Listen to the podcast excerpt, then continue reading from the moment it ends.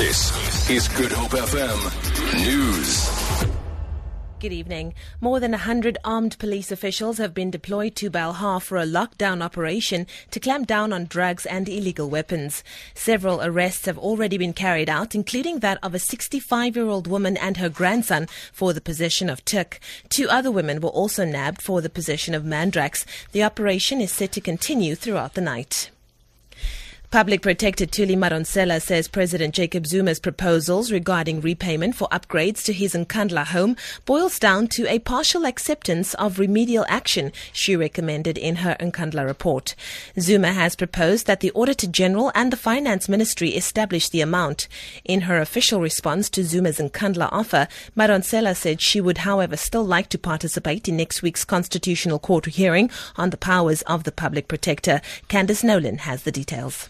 Madonsela says she stands by report and recommendations, with the exception that she agrees with the President that it is no longer appropriate for the SAPS to participate. The President proposed the Auditor General and Finance Minister determine the costs of non-security features and calculate how much he owes. Madonsela welcomes moves by the President to comply with her remedial action.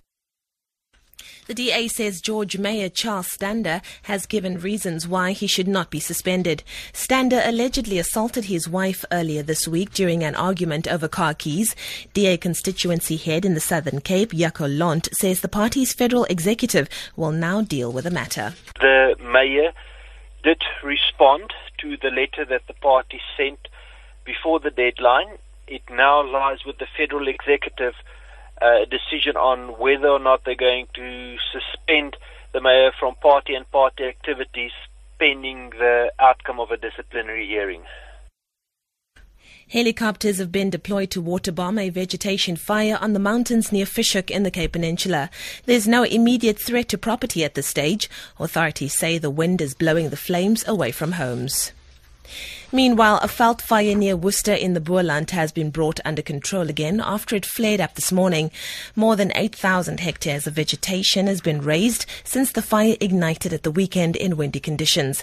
A fire spokesperson, Graham Roberts, Roberts rather, says it's burning high up on the mountains. Fire personnel are now mopping up and attending and inspecting various farms in the immediate area. One flank, which is still burning high, very high up in the mountain, is being monitored by fire personnel as it is not accessible by personnel or vehicles. Yeah, at this stage, there's no threat to life or property. For Good Hope FM News, I'm Leanne Williams.